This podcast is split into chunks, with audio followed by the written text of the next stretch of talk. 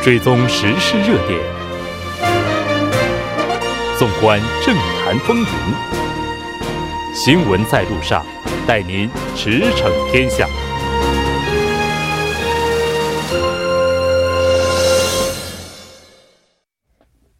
新闻在路上，带您驰骋天下。欢迎回来，这里是正在为您直播的 TBS EFM 调频一零点三。新闻在路上，接下来的半个小时将为您带来此时此刻主要新闻、环球连线以及一周体坛。广告过后马上回来。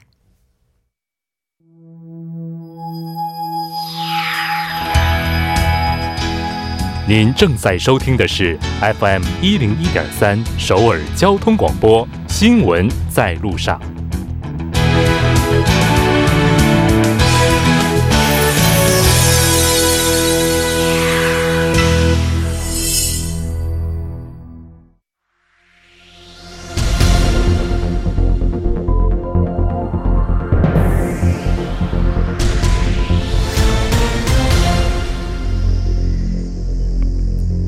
此时此刻，主要新闻。接下来把时间交给新闻播报员刘娜恩，我们稍后再见。下面是本时段新闻：多个东盟地区多边会议在泰国曼谷相继举行，各会议相继强调对贸易紧张局势深表忧虑，并对威胁自由贸易的行为发出警告。其中，东盟与韩中日外长会议发表声明，警告贸易紧张局势升级会对地区发展产生影响，还表示了对贸易保护主义抬头和反全球化浪潮的忧虑。在会议期间，日本将韩国移出白名单事态引起了高度关注。下一条消息。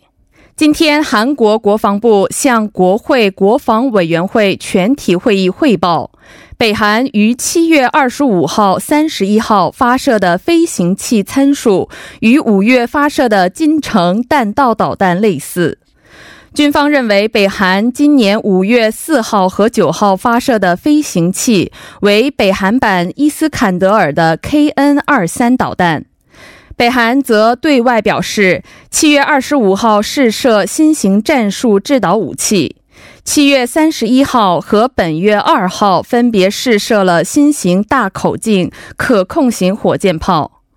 北韩发布的消息和韩军的研判不同，也引发了争议。国防部指出。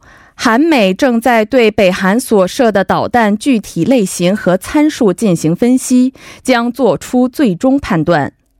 军方将加强韩美联合情报监视态势，保持韩美合作体系。下一条消息。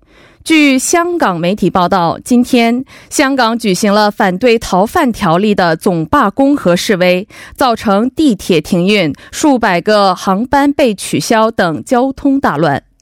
报道称，金融界人士、公务员、教师、客车司机、航空乘务员等各界人士参加了今天的总罢工。总罢工阻碍了四个地铁站的地铁正常运行。另外，示威队伍占领了部分道路，堵住了连接香港岛和九龙半岛的隧道入口，导致客车运行延迟。同时，部分航空公司的飞行员和乘务员也参加了罢工，造成数百个航班被取消。下一条消息。韩国警方正在着手调查足球明星罗纳尔多 no show 事件，并对一名相关人士采取了禁止出口措施。首尔地方警察厅表示。围绕罗纳尔多未登场争议和举报案，再加上国民体育振兴工团委托调查的案件，警方就此正着手进行调查。目前已经对一人采取了禁止出口措施，同时对二名职业足球联盟的相关人士也进行了调查。以上就是本时段新闻。接下来马上为您带来我们今天的环球连线，带您了解最新的全球资讯。那接下来我们马上要连线的是本台驻香港特邀通讯员卢念恩，卢记者你好。啊，你好。那我们先请问一下，您现在所在的位置是哪里呢？啊，我现在在呃香港港岛区呃今天罢工呃集会的地方附近。嗯，是的，我们看到香港民众呢是连续三天抗议，发动了全港的大罢工。首先，还是先请您来介绍一下。那今天是全港大罢工，呃，香港是划分了七个区。那今天这个具体的情况是怎样的呢？呃，今天从早上开始，呃，香港的交通已经基本上有一半都是停顿的。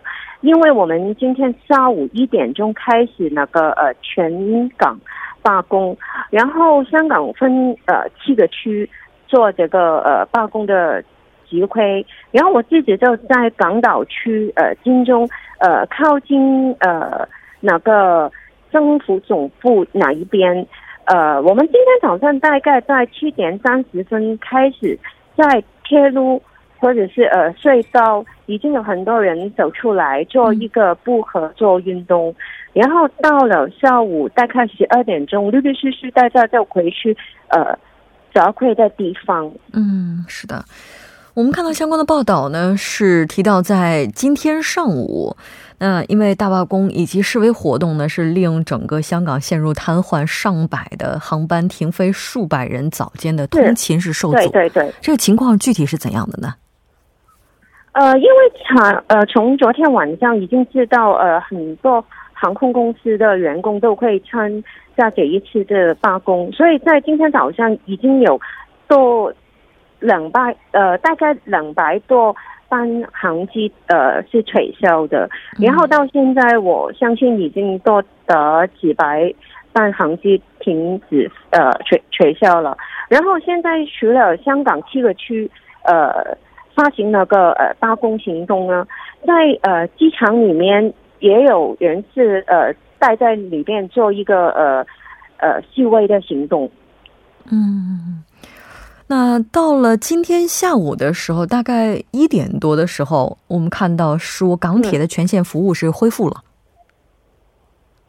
呃，基本上他们说。呃，恢复，但是在一点钟之前有一段时间是全都停顿的。然后他说恢复的时候，其实大部分香港人已经在路上准备参加那个罢工的行动了。哦，也就是说，在一点之前，所有的交通都已经是断掉了。在一点之后，虽然说它恢复了，但是这个大罢工是已经都启动了。呃，对，因为已经开始了嘛，所以呃都没有人去呃搭那个交通工具。好像我有一些朋友，他们是呃在九龙半岛，他们想过来香港港岛去哪一边，在一点钟之前都不可能呃找到移动任何的公共交通工具可以到的。嗯，就是公共交通的话，就是在今天基本上是陷入全线的瘫痪。那到现在的话，现在这个公共交通现在恢复运行了吗？呃，现在大概呃全部都可以恢恢复，但是因为现在所有人都走在街上嘛，所以他佩服的话都没有太多人会去搭公共交通工具。也就是说，现在是罢工的状态，哪怕公共交通它已经恢复正常运营了，但是没有客流的。是因为现在呃，好像刚才一点钟开始之后呢，我自己也在罢工的呃召会场地，大概在七点钟左左右了。我在港岛区那边已经开始放催泪弹，呃，大部分的市民我们都是走。进附近的呃商场啊，或者是呃大厦里面躲避。现在还有很多人呃走在街上，我自己都是待在一个商场里边看看外面情况是怎么样。我们都没有去到任何的交通工具回去的。嗯，那罢工到今天是进入了第三天，在刚刚过去的这个周末，周六和周日的这个情况大体上是怎样？您能简单的介绍一下吗？可以在呃刚过去的周末，其实香港很多地方都有呃警民警民的冲突，特别是在晚上的时间，因为在下午到晚上都是很多游行啊、示威啊，然后到了晚上呢，基本上都是呃完已经完成那个游行啊示威，然后呃示威者他们都待在在街上，所以警方就出来呃进进行呃驱赶，就发生很多很多的冲突。嗯，是的。那我们看到说这次示威的话，还有一个特点就是示威的人群他们会组织一些快闪的活动。当然，在发生这个进行抗议的过程当中呢，也是和警察发生了一些街头的暴力冲突。这是我们目前看到的一些海外媒体报道的相关的情况。那我们看到，在这个目前哈，香港特首林郑月娥以及政府高官是在今天早上十点钟的时候举行了记者。招待会，那这个情况是怎样的呢？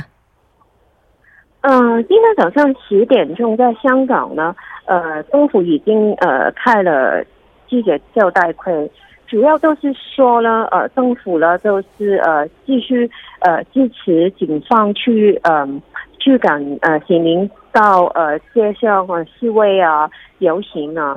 呃，基本上他们说是，如果我们是和平的游行、和平的示威是可以的，但是往往在示威的期间，警方都会出来驱赶，然后基本上每一次都是有冲突，好像刚才呃罢工的呃集会里边，呃每一处都有放那个催泪弹、纸弹，还有我看有一区他们刚出来的。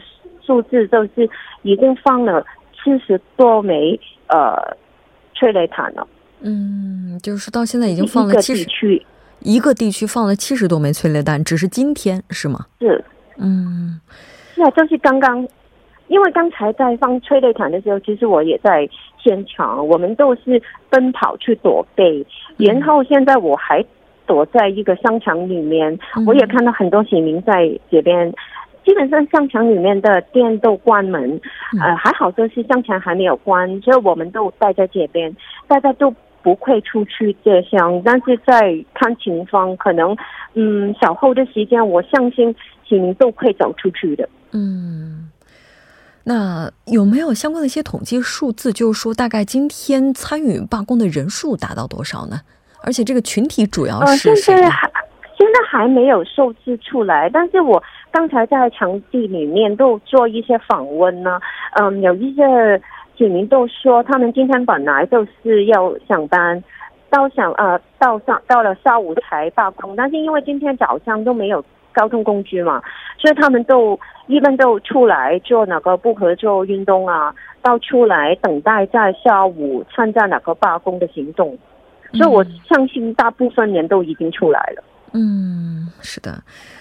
那也就是说，到目前的话，应该说这个罢工还没有完全结束，呃，并且呢，就是在您看来的话，预计预计今天大概会在什么时候结束，或者说之前是否有一些这个之前的一些这个计划呢？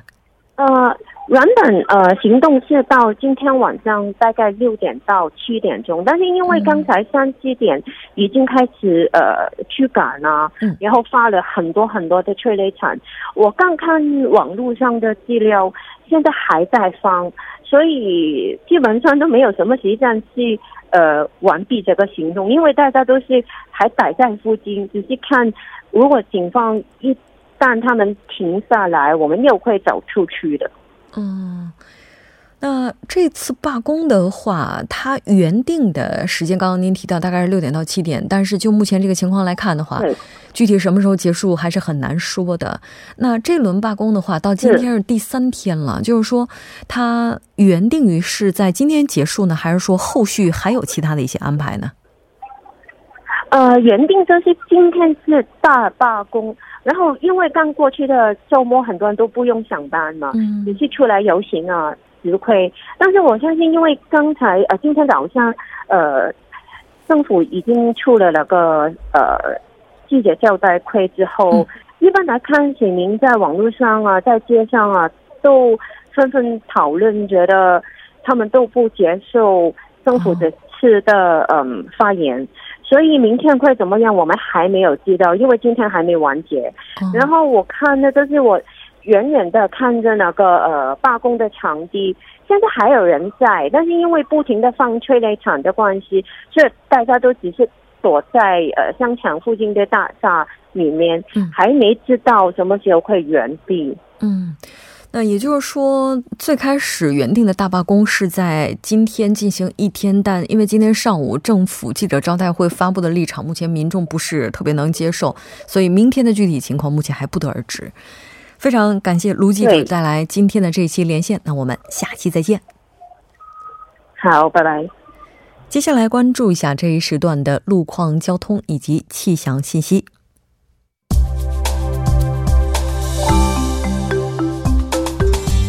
大家晚上好，这里依然是由连燕为大家带来路况与天气信息。现在是晚间七点十六分，我们来关注一下目前路面上的情况。首尔外部循环高速公路九里至板桥方向，河南进出口至广延隧道路段晚高峰车流增加，道路拥堵。西河南进出口至松坡进出口路段三车道上正在进行路面清洁作业，受此影响，道路拥堵。板桥分岔口附近一车道上发生的汽车追尾事故已经得到妥善处理。受事故余波影响，从西河南进出口开始的路路段道路拥堵。相反方向，板桥分岔口至城南进出口。河南分岔口至土平进出口路段晚高峰车流相对集中，道路拥堵。江边北路日山至九里路段，稍过圣水大桥二车道上发生了汽车追尾事故，受此影响，从汉江大桥开始的路段车辆汇集，道路拥堵。天湖大桥吉东十字路口至江东圣心医院路段下行车道上已经施工完毕，该路段比较畅通。好的，了解一下明天的天气情况。气象台于今天上午十一点发布高温橙色预警，明天第八号台风范斯高将会经过济州登陆到南海岸地区。从下午开始，南部地区会有强风伴有小雨天气，后天降雨天气将会扩散到全国各地，高温持续，紫外线强度较强，白天气温高达三十六度。闷热天气持续一整天，夜间最低气温也是同样居高不下，请各位听众朋友们做好防暑降温的措施，注意健康管理。出门前要及时关注天气预报，提前做好预防准备。今天傍晚到夜间晴，最低气温二十九度，最大相对湿度百分之八十。明天白天晴间多云，最高气温三十六度，最小相对湿度百分之四十。以上就是这一时段的路况与天气信息，祝您一路畅通，我们稍后再见。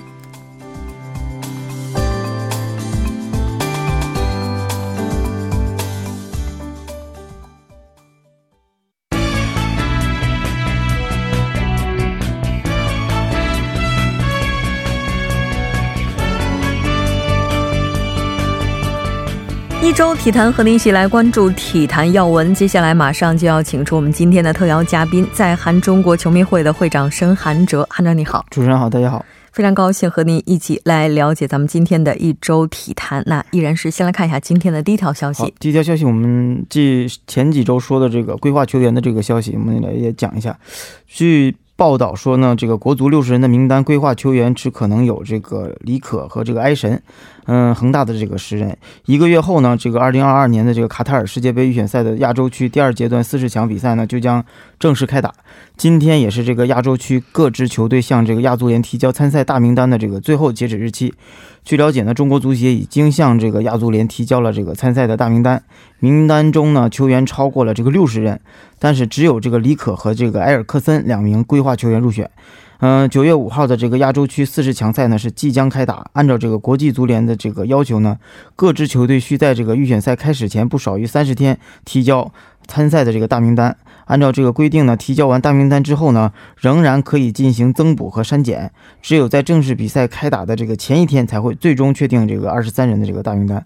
而比赛前开打的这个八十五分钟，各队将必须提交二十三人的名单以及十一名的这个首发呃球员的名单。嗯，我们看到目前中国足协呢是已经向亚足联上报了中国国家队的大名单。嗯、是这样的，尽管这段时间主教练里皮呢不在国内，但是这个里皮的这个助教团队呢，近最近也是一直在国内中超的各个赛场的这个奔波，进行考察球员的这个工作，并把这个考察的结果呢上报了这给了这个里皮主教练，最终确定了这个大名单的人选。据了解呢，这次足协也是上报的大名单超过了六十人，中超十六支球队几乎都有球员入选，其中广州恒大入选的球员也是最多的，嗯，有十名球员入选。按照这个国际足联相关的这个规定呢，最终参加世界杯预选赛的这个二十三人名单必须。呃，出自这个上报国际足联、亚足联的这个大名单之中，因此呢，未来参加这个四十强的球员都将来自于这份大名单之中，而没有入选的此名单的这个球员呢，代表国足出战四十强的可能性就非常小了。当然，未来这个里皮可能会增加一些人数，召唤其他的球员，但需要这些球员在联赛中呢有一些突出的表现。嗯，在这份超过六十人的这个大名单中呢。呃，可以说里皮曾经执教过的这个广州恒大队的贡献是最多的球员，呃，其中共有十名入选了这个呃新一届的国家队的这个名单，而老将郑智呢，也是仍然在这个名单之中。届时，郑智或许将成为中国国家队历史上征战世界杯预选赛年龄最大的一名国脚。而这个国安队入选的人数呢，排在第二，这个也和这个国安这个赛季联赛表现比较好，可能也有关系。呃，包括这个于大宝、王刚和张稀哲。还有李磊、李可、张玉宁、池忠国和这个王子明都等球员都在这个名单之中。随后则是这个上海上港和江苏苏宁。嗯，而球迷比较关心的是这个规划球员，只有两个球员入选了这个规中国足球的这个名单，是这个李可和这个埃尔克森入选。呃，原因在于其他规划球员的这个手续还没有完成，而李可和这个埃尔克森的入籍手续呢已经全部办理完毕，所以说代表国足出战啊是完全没有问题的。而其他的这个规划球员在。那是在办理这个入籍的手续中遇到了一些小小的问题，包括这个入籍的手续现在还比较复杂，另外还要需要到这个国际足联运动员身份委员会进行一个审核，嗯，这个审核的时间呢也相对来讲比较长，而这个足协在启用这个规划球员上的态度也是十分的这个严谨，只有百分之百确定没有问题才会进入这个大名单，以避免对国家队造成一些损失。按照这个国际足联与这个亚足联的相关规定呢，大名单可以随时增加球员，如果其他的这个规划球员手续完毕的话，是可以随时进入这份大名单的。嗯，是的。这咱说完中国足球，再来看一下韩国的孙球王吧。孙球王好像在上个赛季哈，光这在场上奔跑的这个长度哈，这都已经非常惊人了。这飞了十一万公里，踢了七十八场。嗯，是这样的，在最近一年里呢，孙兴民、孙秋王是全世界最累的球员之一。嗯，呃，而去年夏天呢，孙兴民也参加了这个亚运会，然后在这个上赛季随这个热刺打进了这个欧冠的决赛。在没有得到这个足够休息的情况下呢，孙兴民是如今又要代表热刺参加新赛季的英超联赛了。而在上个赛季中呢，孙兴民踢了这个七十八场的比赛，飞行距离也是超过了十一万公里。而媒体也为他的这个身体状态呢有一些担忧，但孙兴民。却极为低调地表示了，这个一切都是他分内的事情。上赛季飞了这个十一万公里，那都是过去的事情了。我认为这没什么了不起的，这是我分内的事情。孙兴民也是这样说道。呃，我的身体状态没有问题，韩国队多次征召我，所以我需要几次这个长途的飞行。对于被征召，我感到非常的激动，也感到很荣幸。仅此而已。我现在的状态不错，过去的就是过去的。我现在只参只考虑现在和未来。而在这个新的赛季中呢，孙兴民也有什么个人的目标呢？嗯，孙兴民也拒绝呃给自己设置一些目标。我不会为自己设置目标，因为这些目标可能提前完成。如果提前完成了目标，那就有可能导致自己变得一些呃。懒惰，而在没有目标的情况下呢，竭尽全力也许反而会更好。我一直在思考如何才能把自己变得更好，还有不少的这个弱点，所以需要自己去完善一些这些呃缺点。幸运的是，我拥有自己最喜欢的足球，这也是孙兴民在这个采访中也说了这个呃一些话。而在前两轮的这个英超中呢，孙兴民是遭到了这个停赛，但他并没有这个自我放松。虽然不能出场呢，但是呃因为还有很多其他的工作要做，孙兴民也继续说道：“我对于这个。”呃停赛呢，感到非常的抱歉，很遗憾无法与这个球球迷们一起登场。在这两周之中，我之中呢，我会将状态调整到最佳。在第三轮的这个复出时呢，我也会给韩国和热刺球迷带来欢乐。嗯，是的。应该说，就是作为球王哈，也是非常有责任感的。我们先来关注一下女排吧。那现在女排的话，也是在抢夺东京奥运会的入场权。没错，女排的这个六强进军东京奥运会呢，巴西、美国、俄罗斯也呃，先拿到了这个门票。二零二零年的这个东京奥运会女排资格赛第一阶段的小组赛也是全面的结束了，包括中国、美国、巴西、俄罗斯、意大利和这个塞内加尔共六支球队拿到了各自的小组第一。虽然六支球队大多遭到了对手的严峻的挑战，但美国、巴西、俄罗斯。嗯，更是历经了这个五局大战才过关。其中，巴西队打了两个三比二，俄罗斯更是以零比二落后，三比二大逆转。但最终还是各组中拿到了这个排名第一，最终拿到了这个参加奥运会的这个门票。嗯，是的。那在这儿要提的就是韩国女子排球队哈，我们看到这次韩国女子排球队呢是被俄罗斯给逆转了，也是失去了直通的入场券。但我们看到现在，那五大洲还各有一张奥运门票呢待分配，那也期待韩国的女排能够拿到这张。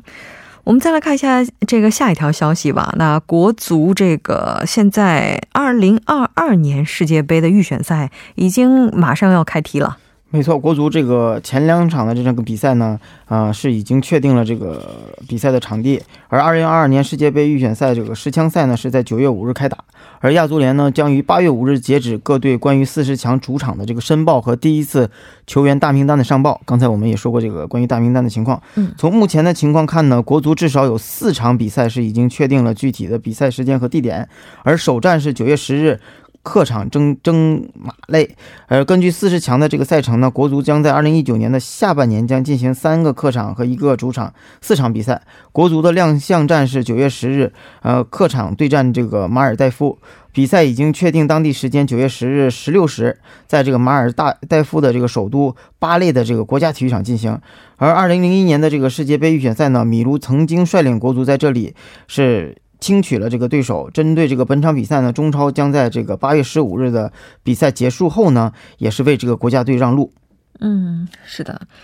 那现在在第一，这个好像也是分阶段的吧？第二，第一阶段、第二阶段，它先是进行四十强，是这样吗？是这样的。而国足这个第二场的比赛呢，是将于这个十月十日在这个主场，呃，对阵这个关岛队，已经确定放在了这个咱们中国的这个广州天河体育场进行举比赛。具体的开球时间呢是二十时晚上。呃，第三站将迎战这个菲律宾，双方将在这个十月十五日的这个十九时三十分呢，呃，展开较量。比赛没有被安排在这个。这个菲律宾首都的这个球场进行，而是设在了这个内格罗斯岛的这个呃巴克洛德市的这个巴纳德公园体育场进行。该市则是这个菲律宾的第五大城市。嗯嗯，后边呢，中国队的还有两个主场的比赛暂时没有确定。呃，至于本年度最后一站。那也是最关键的一战，对战这个叙利亚球队的比赛呢，暂时时间和地点并没有敲定。此前，叙利亚队已经明确把主场放在了这个阿联酋。进入这个二零二二零年之后呢，国足的首战，呃，三月二十六日主场对这个马尔代夫，同样放在了这个广州天河体育场进行。啊，而开球时间也是同样的二十时。是的，我们看到这次的赛制呢是三十四加六，也就是说有六支队伍是需要通过血拼出出线的。那我们看到韩国队是直接进入第二阶段的国家队，那是属于三十四支国家队其中的一支。非常感谢韩哲，那我们下期再见。下期再见。半点过后马上回来。